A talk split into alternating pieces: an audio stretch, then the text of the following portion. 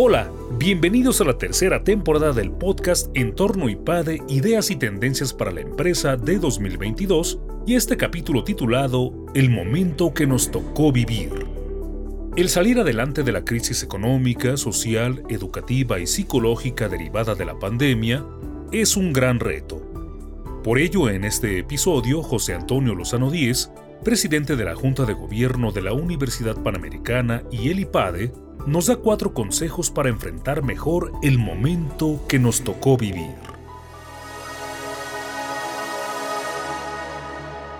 ¿Qué momento nos está tocando vivir? Una verdadera encrucijada. La pandemia que desde el año pasado ha azotado a toda la humanidad ha cambiado nuestra manera de ser, de vivir. Cada uno de nosotros debería pensarlo, en su trabajo, en su familia. Y hoy nos encontramos frente a una gran encrucijada. ¿Cómo vamos a llegar a la nueva realidad? Una vez que haya pasado esta crisis, ¿en qué condiciones humanas vamos a regresar a enfrentar lo que hoy requiere el mundo, que es un gran esfuerzo de parte nuestra? Tenemos un reto enorme. Pero ¿de dónde veníamos? Esta pandemia no llegó a un mundo como el que conocíamos hace muchos años. Desde mediados de la década de 1980 vivíamos en la humanidad ya un momento inédito, un momento que no habíamos tenido en otro momento en la historia de la humanidad, el momento VICA por sus siglas, momento de altísima volatilidad, incertidumbre, complejidad y ansiedad. Un momento de altísima volatilidad porque las cosas cambian de un momento a otro, altísima incertidumbre porque hoy no sabemos hacia dónde va el mundo, altísima complejidad porque es un mundo que se nos va de las manos. Y todo eso lo que ha producido en la humanidad es un estado de permanente ansiedad. Estamos hoy viviendo el momento de la historia con mayor depresión y ansiedad. Estamos viviendo un momento en que hay un enojo generalizado, en que las adicciones han crecido. Y justo en ese momento llega esta pandemia. Una pandemia que en un solo año pasó de ser una cosa en Asia a afectar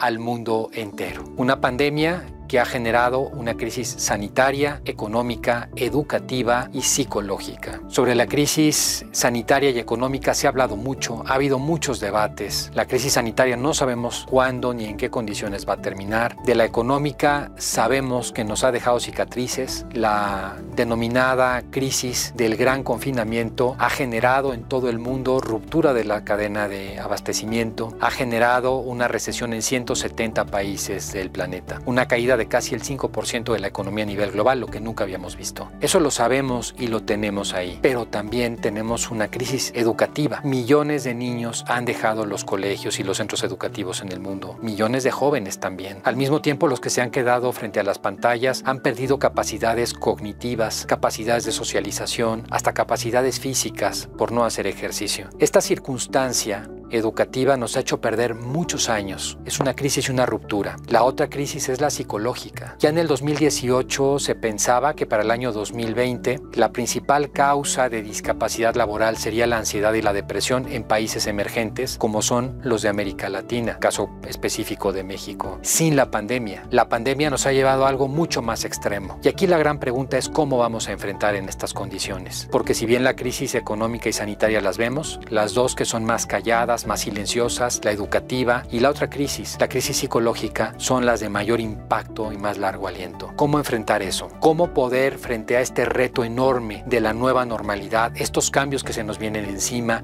en la manera de trabajar, de educarnos, de hacer las cosas, vamos a poderlos enfrentar? Si estamos en un estado de pérdida de esperanza, de pérdida de la ilusión, no vamos a tener esa capacidad. Hoy el tema central para todos nosotros en ese sentido, para poder enfrentar el nuevo mundo, tiene que ser recuperar la ilusión, recuperar la esperanza. ¿Y cómo se puede recuperar la ilusión y la esperanza? El único antídoto es el amor. Otro es el trabajo, pero el amor de manera muy específica. El amor que nos permite encontrar sentido a las cosas. Cuatro consejos para terminar que me parecen muy útiles. El primero es recordar aquel viejo adagio. El momento más oscuro de la noche es justo antes del amanecer. A veces vemos la vida como una foto y no nos damos cuenta que las que son pasajeras dejamos de ver la película. Esta crisis, a pesar de todo, pasará. La crisis va a pasar y tenemos que ser conscientes de ello. Eso nos da otra óptica de las cosas. Lo segundo es recordar que superar una adversidad, poder salir adelante en la adversidad nos da mayor capacidad para ser felices. Las adversidades nos pueden hundir, pero también nos hacen mejores personas y más felices. Una tercera idea es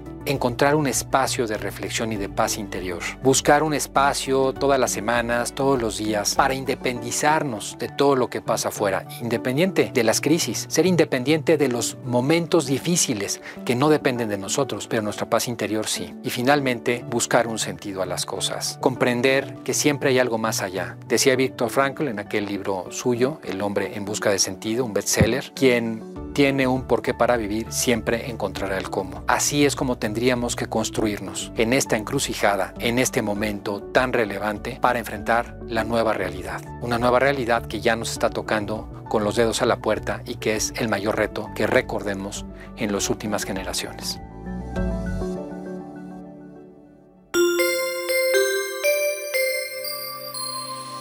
Suscríbete a nuestro canal de YouTube IPADE News Media y visita ipade.mx diagonal blog.